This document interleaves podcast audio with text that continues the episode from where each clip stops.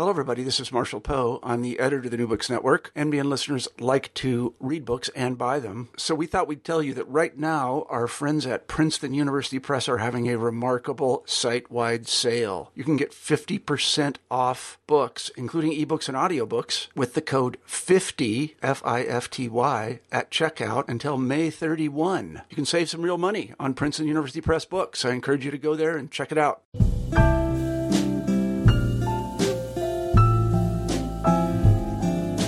Welcome to the New Books and Poetry Podcast. I'm your host, Jen Fitzgerald.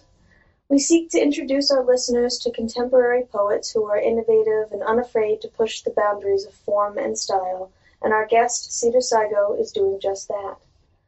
Cedar Sigo was raised on the Suquamish Reservation in the Pacific Northwest and studied at the Jack Kerouac School of Disembodied Poetics at the Naropa Institute. He is the author of eight books and pamphlets of poetry, including Language Arts, Wave Books 2014, Stranger in Town, City Lights 2010, Expensive Magic, House Press 2008, and two editions of selected writings, Ugly Duckling Press 2003 and 2005. A writer on art, literature, and film, Sigo has collaborated with many visual artists and recently blogged for the San Francisco Museum of Modern Art's open space, as well as City Lights Bookstore and the Poetry Foundation. He lives in San Francisco. Welcome, Cedar. Hello. Um, I'd like to start start off by getting to know you a little better, if that's okay. Sure. Um, not many people in this country understand what it's like to grow up on a reservation. Would you mind sharing a little bit of your experience? Um, sure. Um, I grew up in Suquamish, uh, which is on the Puget Sound across uh, like a 35 minute ferry ride from Seattle. And uh, yeah, I grew up in the Indian tribal housing, and uh, my father uh, is the, or was during the 80s, was the curator of the Suquamish tribe. And he was also on tribal council. So I was privy to a lot of the uh, tribal government decisions. And uh, that was uh, during the time when we were taking uh, the state to court over our fishing rights and clam digging rights. Um, it feels like so long ago now. Things have changed considerably um, since uh, we built our own casino. And so the tribe is in better shape now than it was then financially. And uh, there's a new museum. And um, yeah, people ask me a lot, you know, these funny questions about uh, living on the reservation, like are white people allowed, you know, to live there or to visit? Um, so people are very interested in it. Um, you know, it's it's funny to try to be objective about your life, you know. Yeah, well, the way that, that I would think about it is, is isolated, but I doubt that that was the case. Right. It, it is, in a sense, um, that it's very country, but then um, you drive for like 15, 20 minutes and you can take the ferry to Seattle, Mm-hmm. um, which was great once I became a teenager and I uh, acquired such a, a book habit. And I would just go over there with like a list of writers I was interested in and then come back with like 20 books. And uh, yeah, so it was actually very helpful uh, being so close to the city or having that option available. Yeah, and it's beautiful. I mean, I love that part of the country. The Puget Sound is gorgeous. Yeah, Suquamish uh, in Lushootseed, uh, which is the native language of the Suquamish people, it means uh, place of clear salted water, Wow. which is a fairly good description. Yeah, so it seems that you were introduced to poetry before you were really introduced to language, because I mean, something like that, that type of translation, that's gorgeous. Yeah, exactly. The the language I would describe it more as idio uh, ideogrammatic. You know, it's and uh, I don't know. In a way, it sort of sounds like Arabic. It's very throaty and almost sort of violent with certain words. Um, I don't speak it, but in the 80s when I was growing up, there were still elders that spoke it. And now they do language classes and a lot of things to preserve Lushootseed. Oh, that's great. Yeah. Glad to hear that. I normally wait until the end of the podcast to jump into the poems, but Uh-huh. I would love if you could share your poem "Things to Do in Suquamish" on page thirty-four. Oh, sure. Let me grab the book. Sure. Things to Do in Suquamish for Jason Morris. Smoke salmon, Call San Francisco, like totally. Get driven to the terminal. Escape. Come back after dark and feed the horses. Alfalfa, Timothy, oats. Pick their hooves. Visit the Suquamish Museum. The eyes of Chief Seattle are shut, his spirit to himself. Sepia tones, baskets, white hot rocks, cobalt trade beads. Say hi to all my cousins. Cul-de-sac. Hi Josh. Hi Jeremy. Drink Rainier beer. A red ribbon out, up, and over the peak. I confuse it with Mount Fuji. Walk back to Dad's room. He talks when he wants and smokes. Linger over his bookshelf. Moby Dick, Starling Street, all of Kurt Vonnegut. Try and write the serial killer light at night. See through green and black. Give up. Try prose. I love that ending, especially. Um, now, what the listeners can't see is the shape of this poem, which it takes this very, um, I want to say ebb and flow shape, where it moves in and out of itself. Um, can you discuss a little bit about how you came to that? Yes, I always liked. Uh, well, the form is uh, very indebted to the poet Ted Berrigan, mm-hmm. And and I always liked how his poems looked like you were like taking a walk across the page, and specifically in that kind of poem where you sort of remember and imagine, you know, the things that you've done uh, when you're sort of stranded at home. Mm-hmm. Um, I think that kind of wide layout and then at certain times it will become very slender. Also, it sort of invites the reader in. It pulls them in, kind of spits them back out, and really denotes the kind of movement that I associate with just taking a pleasant walk. Mm, absolutely, I can see that. For sure. So, um, I know it seems that you like Ted Berrigan, but um, who was the first poet whose writing you connected to?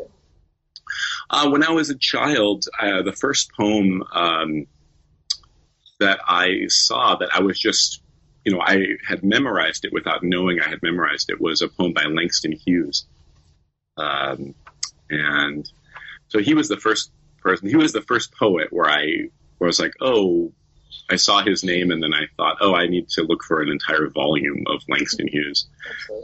And um, so then I did that, but then it was really, and I wrote, you know, poetry in a rhymed style as a child. Um, for a long time. But then it was when I was a teenager and I read a biography actually of Allen Ginsberg, I think before I read Howl and all of that. And then that sort of spoke to the angst I think I felt then. And then I got into the beat writers and then San Francisco Renaissance and all the things that sort of come tumbling after Jack Kerouac. Mm-hmm. Um, okay, so then you were very young when you first realized that you were interested in poetry. You said rhyming as a child, right?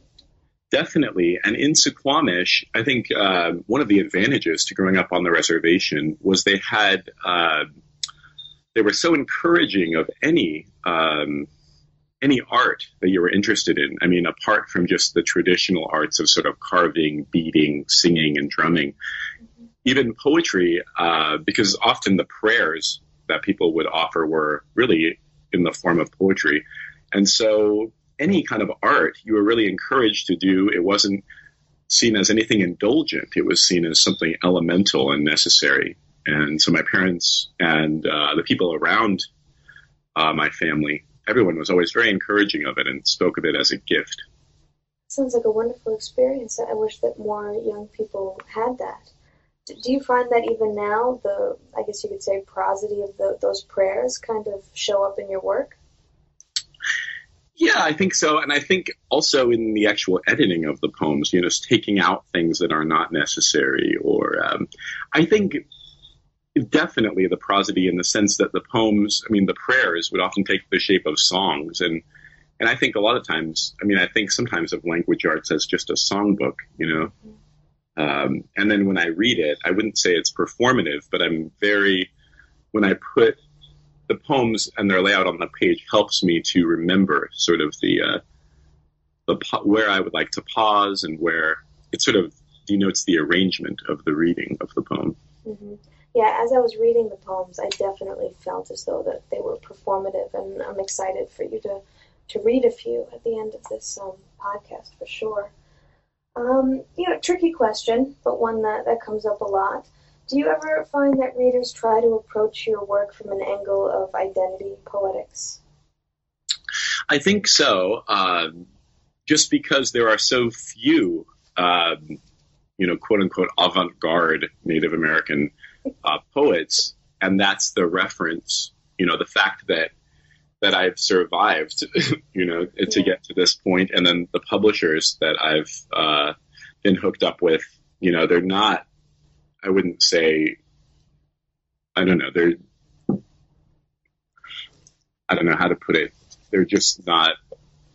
They seem to. Uh, what I'm interested in is getting, uh, you know, the best distribution possible, and um, I don't know. I've always just sort of prized glamour in poetry, and a lot of, uh, you know, I never saw myself as a victim in a sense, or a complaint was never a huge trope in my work, you know. Uh, and so there's a lot of joy, and I'm also queer, so then people really try to attach identity to that as well, and I don't feel estranged, you know. I mm-hmm. feel very well loved and supported, and so they, people try in a mm-hmm. sense, but I did actually. I did a, a conference at Poets House last year.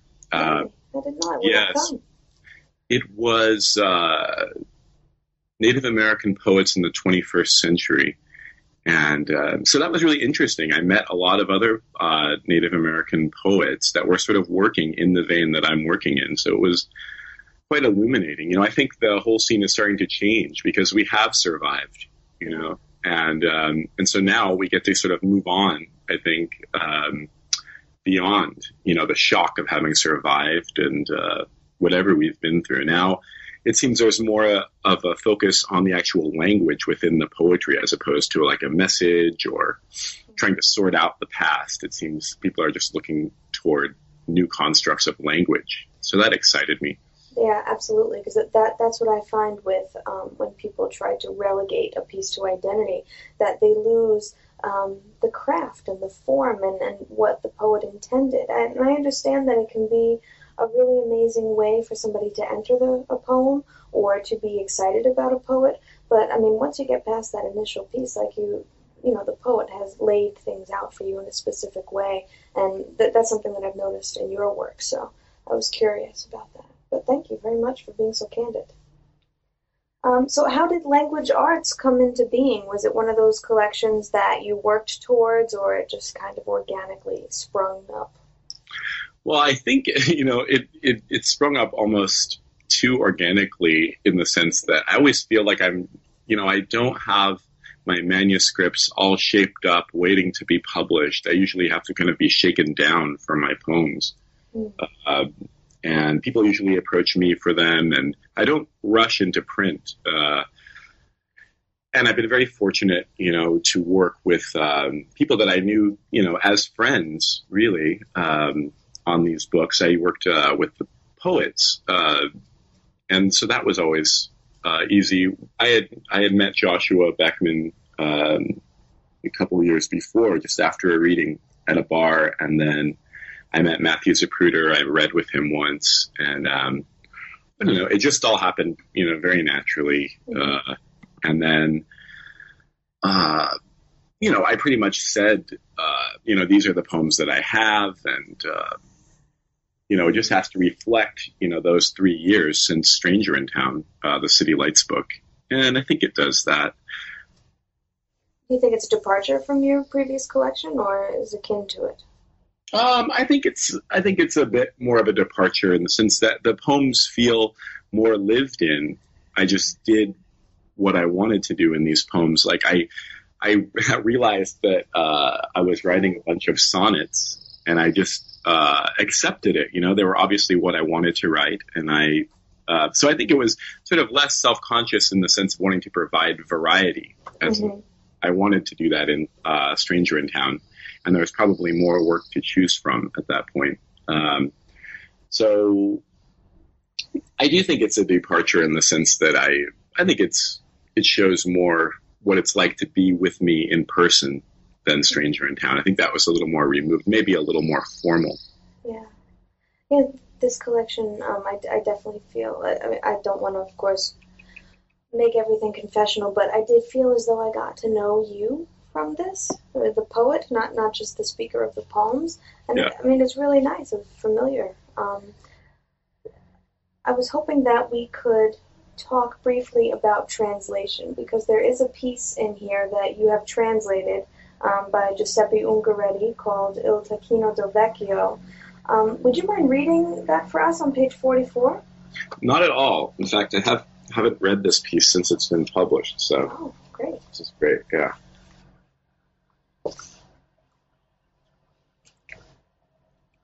From Il Taccuino del Vecchio. We are the searchers in the desert. This rising fire in the mind is a lantern seen forever ago. No living thing knows anything else of heaven. I begin to feel the spring as pointed and creeping, tiny yellow flowers pushed through, framed at the window of my first house, and at this one too, where I sit alone, where I am drawn toward the great silence. Will this be proof my death is faked? How the spirit wanders back as searchlight? Gold and rose. The second I start to remember, you are suddenly clean and scrubbed. As the sad song rises, you stand up from hell, and that spell crosses this night with the morning you went missing. To catch yourself coming back, focus your sprint through rings of fire. Let my sleepwalk end. Let my unsettled lust burn away. Kites hold me back with demon claws. At the height of the sun, drop me back to the birds. A pit of fire, stinking jackals and their bites will get me clean again. And every night the king comes turning up sand with his cane, always pointing out the perfectly white bones, a death rattle. It's only here to vanish and stab me back again. Ever deeper and surrounding this desert, I hear your voice breaking in, clear, warm, dear, shocking words of yours at rest. That is an amazing translation. Um, do you speak fluent Italian? Uh, not at all. I um, I remember that that I basically included that uh, translation in language arts because I felt that it gave me the permission to continue to translate and to to go beyond that idea that I I wasn't worthy of translating without knowing the original language. Um, and I, I think I worked from, oh, yeah, with that translation, I worked from a, an album of Ungaretti reading that poem in 1965 at a festival in Italy. And then it was followed by these horrible uh, translations in English that were read by Allen Ginsberg. and I thought, God, the Italian was so riveting. It was like a drill of fire. The way he read it, and it was uh, kind of sounded a little bit like Pound, or maybe Pound had taken some of his style, Mm. reading style from it. And then the Ginsberg translations were read in such a dopey way, um, and I thought, gosh, you know, none of the the feeling one gets from the Italian is in these translations, and um, and so I just tried to restore what I was hearing in the original Italian. Yeah, you, you surely did it. Um, this struck me. This is a, an excellent translation. Um, and it made me want to learn more about the poet. And I was surprised to find that, that he was a World War One poet. Yes, yeah, and a lot of his, I think he sort of made his name uh, with the poems uh, reporting back from the front lines of World War One. They were very short and uh, almost like little etchings of, of scenes of battle.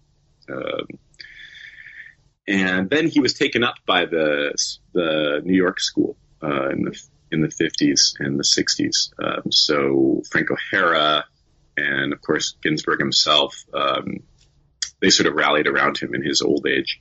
hmm And is that what drew you to him? Was his connection with the New York poets? That's where I had initially uh, heard of him. Uh, but then a lot of my friends and I were passing around a lot of translations and a lot of uh, books of poets uh, in other languages that we admired. And then um, someone handed me an Ungaretti book. And I also think, you know, with translation, a bad translation can be like the most inspiring thing. You know, a great translation can make you feel like, oh, why bother? You know, Yes. um, but sometimes horrible translations can make you feel like, oh, I need to fix the floorboards here. I need to update this. Well, that's great. I think we should maybe hand out some more terrible translations to poets to get them into the mix. Get them angry. Angry. Yeah, it would be like the perfect propaganda. um, so, do you want to translate any other poems or poets? Um, yes, I've uh, in the book. There's also a translation of uh, Sea Breeze, um, this kind of famous poem by Mallarmé, and I actually wanted to make.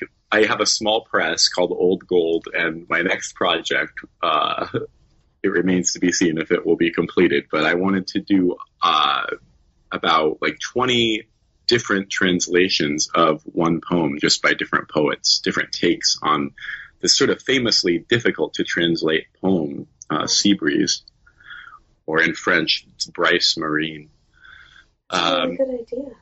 yeah, I I think translation is, you know, it's just one of those things you can always return to, or I think uh, just, you know, translation is part of the wonderful thing about it is just getting into someone else's head, you know, hmm and uh, and you know, some people have said, you know, it's the kind of thing poets do when they can't write poems, or you know, or the idea that it's also such a comfort that you go in knowing you're going to fail, you know, because it's in this, it was born in another tongue, so you can't really get that close to it anyway. So you do your best, knowing that it's a shipwreck to begin with. I've always had a lot of respect for poets who try to do that. Um, I do know that uh, poet Anne Townsend, she actually taught herself Old French so that she could translate the troubadour poets. Um, and I, I just I think it's so admirable to, to want to do that. And and I have found a lot of difficulties with translations of you know things like Tomas Tranströmer, where you can get the same poem translated by many different people, and all of them meaning a different thing. So I think it will be wonderful because a collection of translated poems all put together would, in essence, create their own singular poem, which, you know, I, think a really good idea.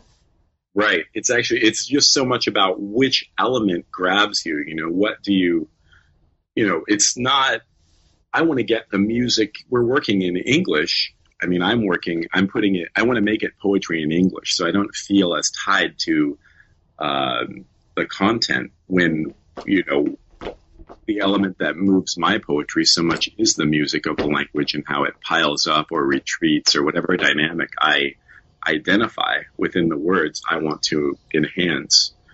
You know, and a lot of my editing is done, you know, even with my own poems, apart from translation, so much of the editing is based on reading the poem aloud, you know, Mhm. until it's shaped to my voice. Um, one thing that I noticed in your collection that stood out to me was um, your titles. And I was wondering if you could discuss how you create titles, what you think their function could be, because I noticed that some of your titles are in conversations with the piece, some of them, um, you know, create a new dynamic or even pervert the content of the poem.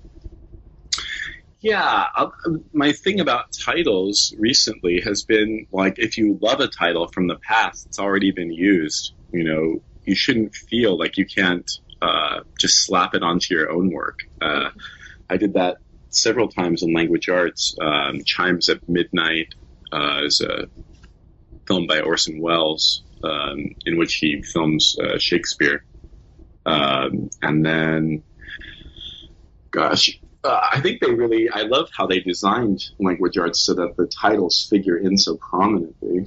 Yeah, they do. The, the setting, um, the setup of this book is uh, expertly executed.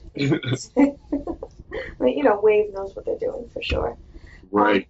One title that I think kind of like put itself into contrast with the content of the poem was an emotional memoir on 22. Would you mind reading that for us? Oh, yeah, not at all. Yeah, an emotional memoir, that's a great example of uh, ripping off another title. That was taken from uh, this beautiful memoir of a friendship with Franz Kline by Fielding Dawson. Mhm. And it was, uh, that book is called Franz Kline, an emotional memoir. And um, I wrote this. I was in Zurich to do a reading, and um, and don't know. It, it, had been a rough year or so, and um, and I, when I read the poem, I thought, "Gosh, this sounds like a tormented diary." uh, but um, so I, I just thought, you know, an emotional memoir. It's it seemed kind of captivating, almost like a pulpish kind of title. So, um, an emotional memoir. I walked along the mouth of a black river in Zurich. I nearly froze, remembered please and thank you. I sometimes had to point and could not look down. It may have been a bed laid for a railway track. I had traveled sleeplessly, still excited to get away in final observation of my emotions. A friend I hadn't seen since childhood had asked me here. We had been facing the same two-way mirror for years without knowing it. He had written to me about my poetry, so I hammered back the emerald tablet in return. We were both helpless to showing the edge of two opposites drawn together, romancing the edge of Assyrian robes, re-entering the embassy. We came on with almost embarrassed affection, so easy to talk. His wife resembled Sharon Tate. They had three children, you would never guess. How grateful I felt to be lost among lopsided spinning leaves. It was a passage with the usual skull change, some morning glory seeds I had figured into a brick to block my windpipe. I found its rightful fit and it dissolved. It only reinforced the deep Atlantic green that later fell from gold in Sacre Coeur, fighting off the torrents of green blood through my poems, my eyes. It was no fair. In gray, square cut, button up coat, I don't have ideas. I get to work. No talent, no genius, but divination, painted dusk.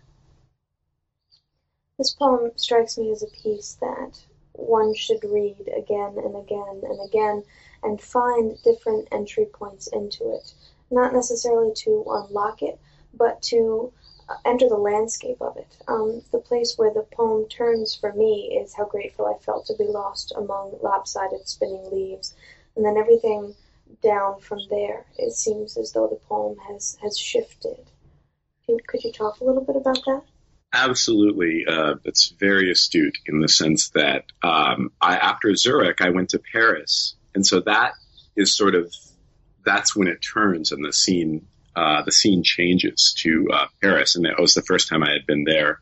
And just sort of the romance of that. And, um, and I think also it was I don't speak French and I was I knew a couple people in town but not many you know so you're wandering around not speaking or not really being able to say all you'd like to say and that almost felt uh, psychedelic in a way and so the I, morning glory seeds come in yeah and all of that and uh, you know, wandering around town and uh, yeah, so that is definitely uh, where it sort of becomes where it moves out of prose and into poetry. You know, where the element of poetry sort of uh, sweeps it along into the unknowing. You know, but it's still rhythmically it remains intact, and that's I think why I keep coming back to poetry as a form. It does these things. Absolutely. Um, and for those who can't see, the poem itself is block text, so that shift is one that is experienced, um, I guess, viscerally instead of visually. Definitely. I was very intentional about making that poem feel like a screen, you know, so there, I made sure the lines uh, ran over, that there wasn't uh, the usual orchestration and spreading out. Would you mind reading another one for us? Um, I really like Taken Care of on page 27. Oh, sure. Taken Care of. I come from Inuit oil money, from instruments of chance and divination, the most loose, shut-in, wavering mind, recording my day with recitations and tenai, narration and figure, my phone might die, I'm walking dirty, Shop and mob cops not to touch my mother's breast, for the Queen's royal crown signature. Izzy Juju, hijacked, forsaking all others. The untamed Scotch is mine. It cost the picture a fortune, to say nothing of my turban.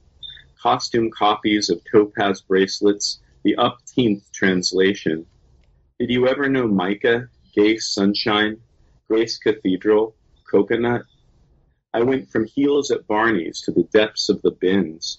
Who could be like dropping in? I'll fold both my hands in gloves and wait. Hope Diamond peeking out.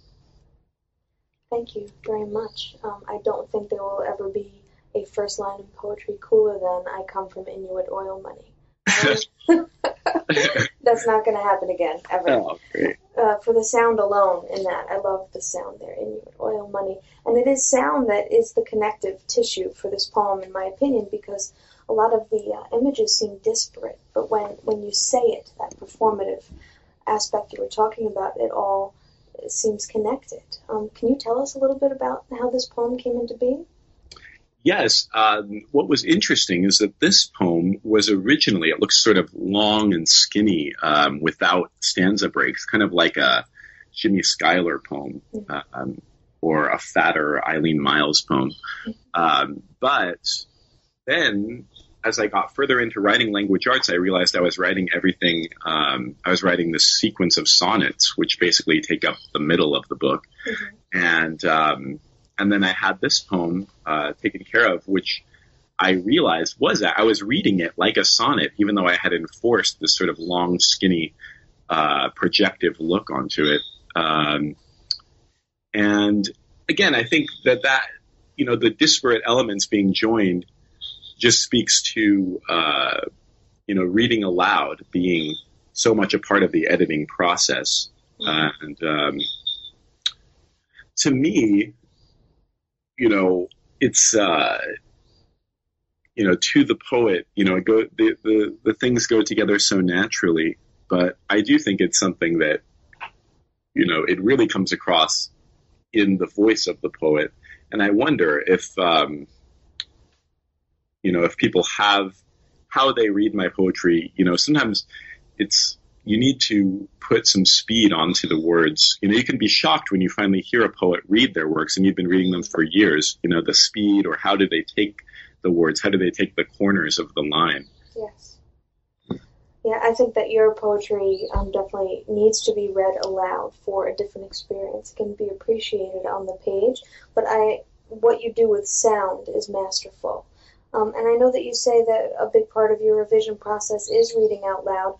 What are you listening for? What are you tuning the ear for when you do that? Um, I'm really tuning the ear for surprise, mm-hmm. like uh, more than anything. And there are a lot of poems um, that they have to be reworked. You know, it's the first draft. Often I'll do, and then I'll just hide it, and I'll come back to it uh, the next day or when I feel like I really have the physical strength to go at it again and to see it differently. Mm-hmm. Um, and it can get to the point where you're reordering these lines, you know, so much um, that you really do have to like put it away and forget, you know, uh, forget that last draft, or you have to return to it. I'm uh, listening for sort of just a locking together of the elements. And I don't want. It, it's interesting because you, you know, you could describe these poems as very busy, you know, but then they still breathe in places. They breathe. The line isn't the increment of measure necessarily. Within the line, there may be four, four different, you know, they're broken apart even within the lines. Mm-hmm. So I can't, I can't on the page, I can't even express all the little pauses, you know. Uh, if I did, it would look terribly eccentric. So the only way to do that is is in the reading. Mm-hmm. You know? Yeah, I, I look at your poems, and this might be a strange analogy, but if you look at a city street and it appears that um, people or objects have been placed there somewhat randomly upon first glance, but then when you walk through the street, you completely understand why everyone is where they is, you know, are rather. Uh, why there's a clown holding balloons next to a shark, next to, you know, a little girl. Uh, of course, those images don't appear in your work, but just the idea of entering a space and seeing things very differently, but then spending time in that space, listening with the reading out loud, um, it, it explains it all, and it, it brings your poems to life in a really great way.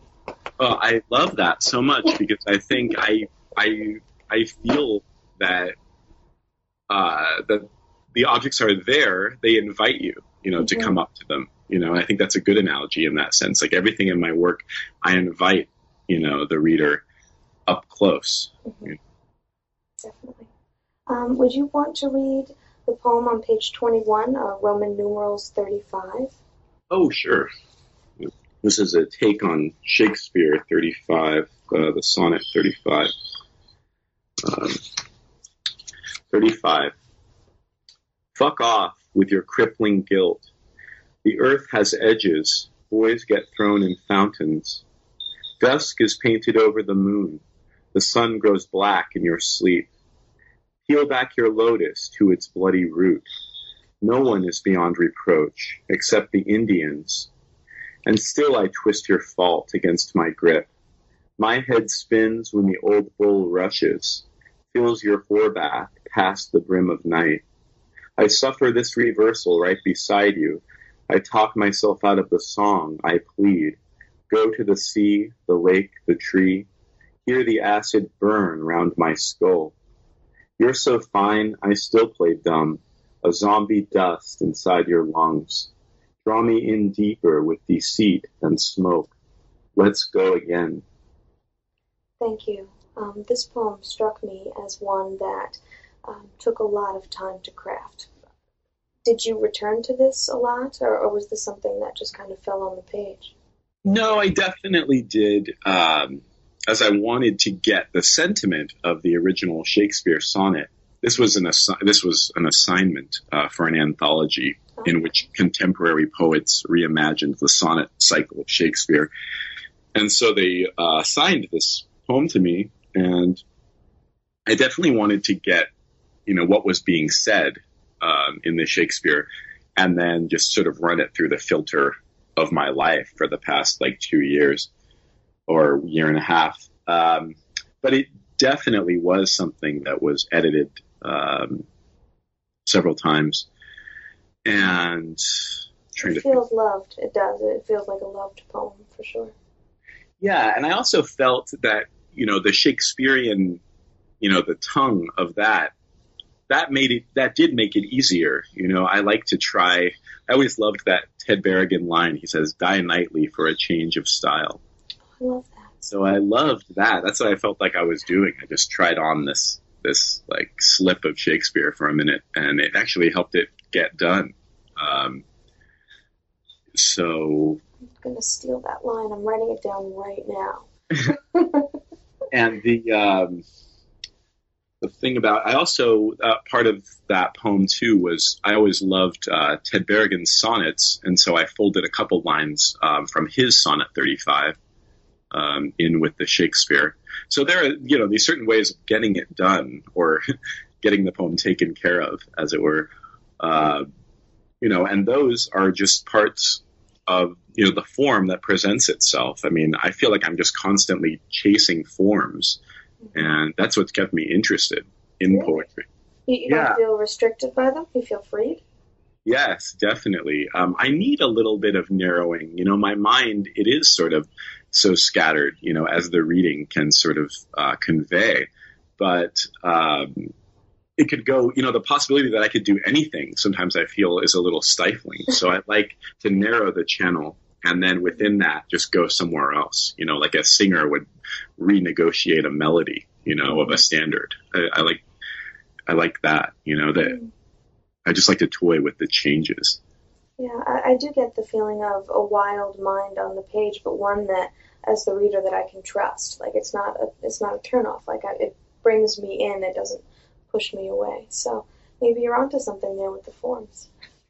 I've had a difficult time working within them, but uh, that's what happens when you enter poetry from contemporary and then try to go down. Yeah. Um, um, the last poem that I was hoping you could read for us is the title poem, uh, Language Arts, on page 39. Oh, great. Yeah, this is a great one to end with here. Language Arts for Dana Ward. Moose Jaw Times, Harold Metz, Yellow Bits. In a sprung for Yolanda game, You know I am boss. In the shade of the running board, sun, eagle, owl, diamond dove feathers take me down. Please stop this. I'm headed your way. This is the happiest unrelated night of my life. Look on the notes. See you pinning it on me. World of Pain, games two and three exceed in value as fits. There are so many poems to go around tonight. There is not one game in town. A bishop who ate the vessels hid the words to gain his finish. A dust died up the sides, who fell into its rot, rekindled in words. Did you see how deep mine dug? Since when does she sing? She wrote her pool hall memoirs for money, as did Kafka, Chester Himes, and Valery Larbaud. Spackle, you fuck. Build my fort and score the edges of my lozenge. Sized everlasting, mineral makeup. Gray on camel tone, grayish. I too know what I am not.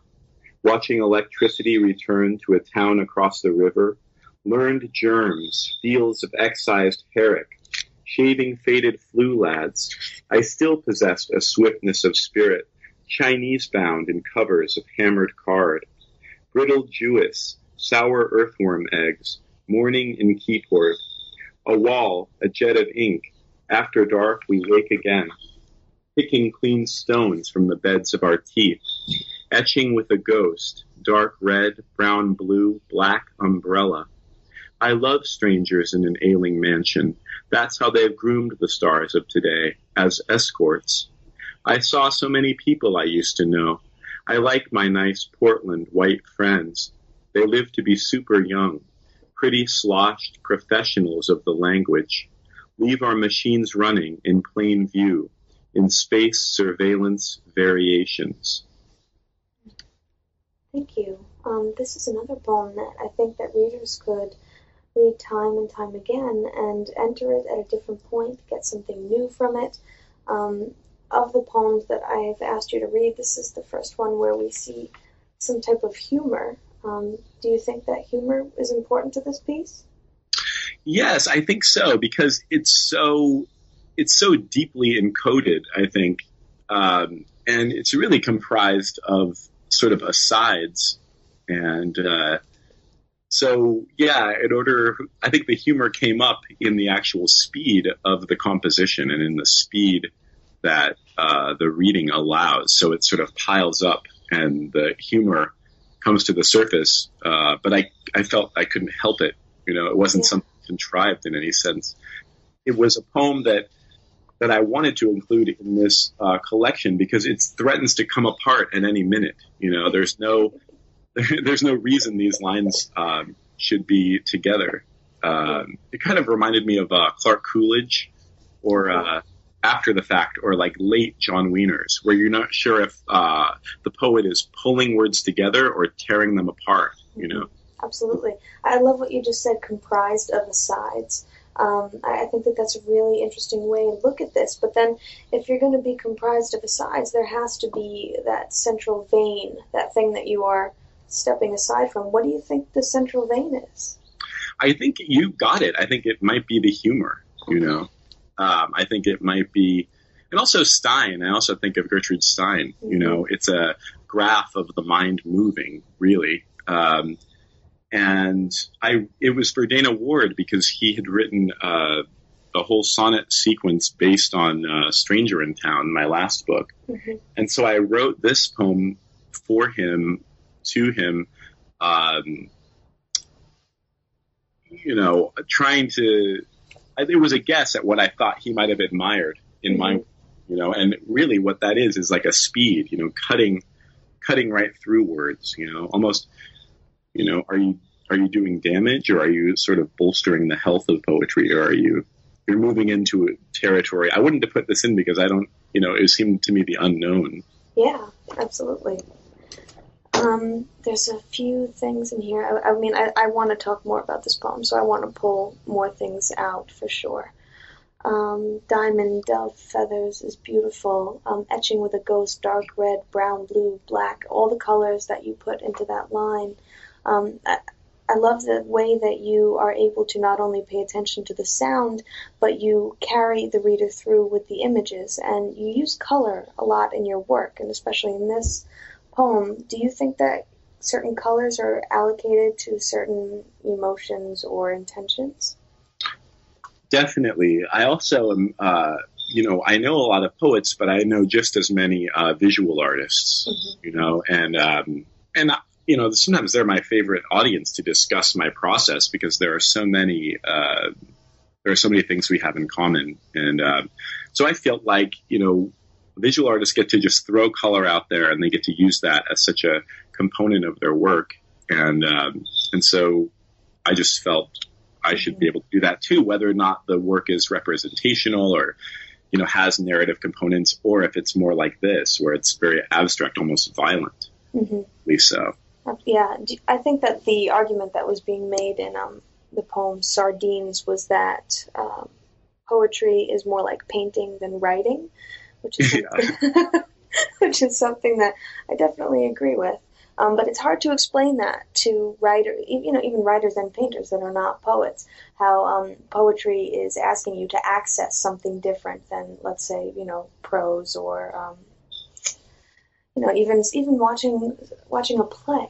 Um, right, because you may have to, in order to explain why something is there, you may have to sort of retrace your steps, and you know, it might not, you know, a certain line might fit a certain place, and you don't, you can't say why immediately, but if you took it out, you know, the whole thing would, you know, mm-hmm. would fall apart, and. Yes. Uh, language arts specifically, that was an experiment or a form, really, um, in which I had my phone. I had an iPhone before this phone, and I when I was taking the train to work or I heard something that I that just stuck in my mind as a line that was so beautiful and albeit random, I would you know, I didn't I just had a notes a note taking function on my phone, so I would take it down. And then I used a lot of that in language arts. And they were really the best lines because there were lines that so often you would forget. Like I, you know, the most beautiful lines I've ever written are usually forgotten. You know, they'll be at a party where I'm enjoying myself too much to remember. you know, but in this case, because I had that stupid phone, I could remember them all. And um, so it was really the the material. It was a the dream of poetic material that was actually realized through being able to record it um, at an odd moment Yeah, those moments where we are given lines or images, um, they're, they're strange, they're otherworldly. Uh, I, I'm still not sure where they come from, but I, I always have something to write down, you know, write um, pen and paper with me at all times because they are fleeting as well. I mean, do you have like any hypothesis on where these things actually come from? Probably from Orpheus or, you know, the ideas of the, the underworld. Or I always loved Jack Spicer's lectures. That was always my favorite. The idea that the aliens come into the room and they, you know, they move the furniture around for you, you know, uh, and I think, you know, that's what happens. Um, but it's interesting, you know, that poem is not one that you could, you could say, you know, what is the material, you know, is, I don't know that that without, I don't know that all poets would be able to write that kind of poem without reference. You know, they need uh, the words to actually mean something. Um, it's like being able to play an instrument, you know. Um, and, you know, do people need to read music or can they improvise and can they, you know, make a five minute song into a 40 minute one? You know, do they have that, that level of simultaneity? to be able to do that because the lines don't exist on their own. It sort of gets back to that other thing I was saying. There are gaps within the line that you don't see that the poet sees and imposes. Um, you know, and then you'll talk to other poets. It's interesting, you know, being asked since Stranger in Town, I've been asked, you know, to write uh, a lot of poetics pieces, and people seem almost more interested in poets than they do in poetry, you know. Mm-hmm. Yeah. But it's one of those things where what you're called on to do as a poet after a certain point over and over is to try to describe the process, try to describe, you know, going somewhere else to, you know, uh, losing track of time basically in the act of writing. I, I have that experience often. Um, I tried to explain it to one of my professors who will remain nameless, and um, he or she asked me if I thought I was having seizures because they had never. Yeah. that's what the form. I love that because that's really the form of uh, that particular poem, language arts. It does seem to me a seizure, you know, and the only the only uh, thing I had to look to were these insane notes, you know, that you know they they could have, I you know, they came from. It was probably a year of you know writing down those random lines that I couldn't get out of my mind or I heard once. Uh, but yeah, that's the form, and that's and that interests me. You know, the seizure as a form. I really like that. Maybe I'll use that. You know. Oh, please do. Please uh, let something good come of that comment. Um, so maybe the the connective vein, the thing that runs through this, is is the time itself, is the year, the because I, I, I doubt that you kept it chronological, but these lines represent a year of your life. Exactly, and I think that's really what the form of the whole collection of language arts is, and that's you know really when I say you know people are more interested in poets than poetry I think my books are always going to be just a gathering of, you know, where the last book left off. Mm-hmm. But at the same time, you know, some of these poems are so opaque and they just have to do with the music of language and the way in which I hear, which is never going to change. You know, I'm always going to isolate these certain phrases that will become triggers. But at the same time, there's so much poetry that never gets written down that just per- pertains to the lifestyle of the poet and the you know the risks that they're taking. Um, like how do you need to know you know that I was in Zurich and in Paris to enjoy an emotional memoir? You may not need to know it, but when you do know it, you know, then it sheds some light on it. It does. It adds other dimensions, but it's not necessary for for one to enjoy the piece. Certainly. Um, you know, this has been a great pleasure.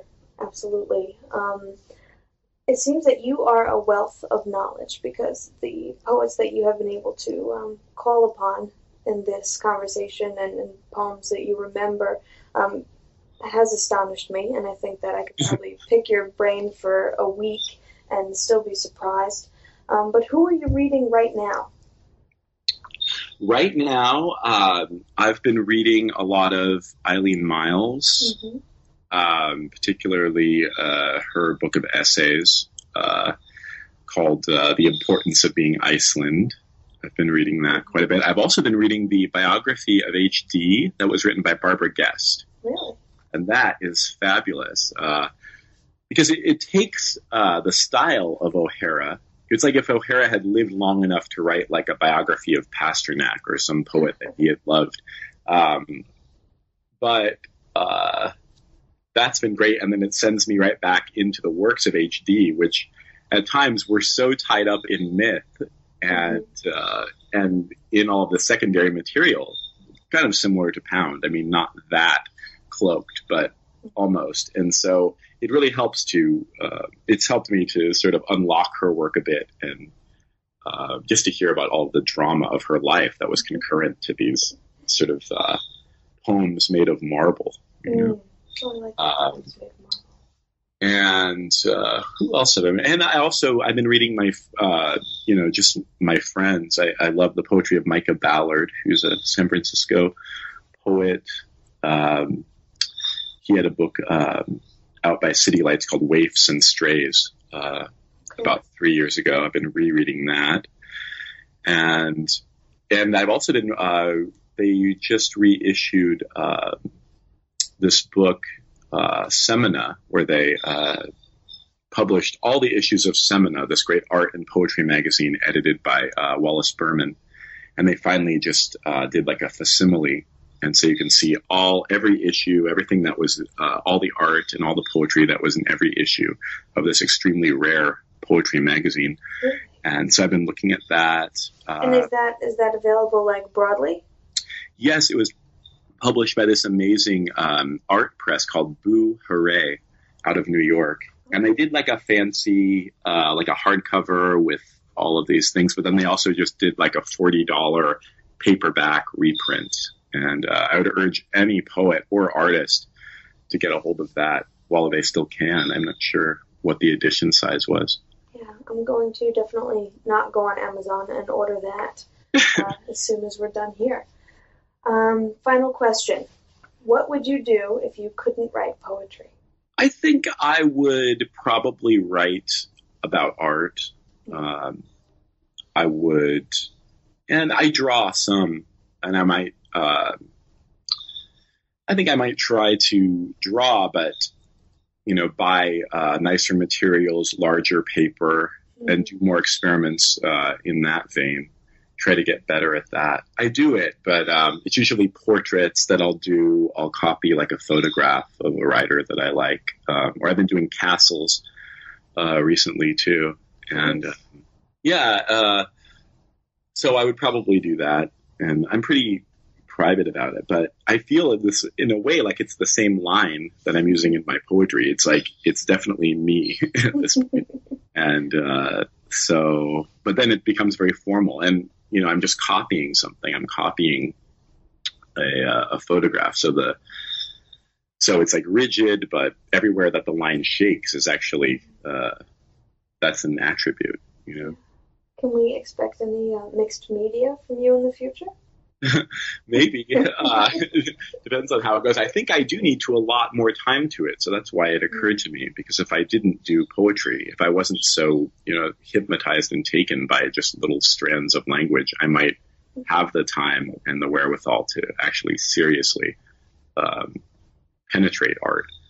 Well, we have taken up a significant amount of your time today. Um, I want to thank you so much for speaking with us and we look forward to following you and your work in the future.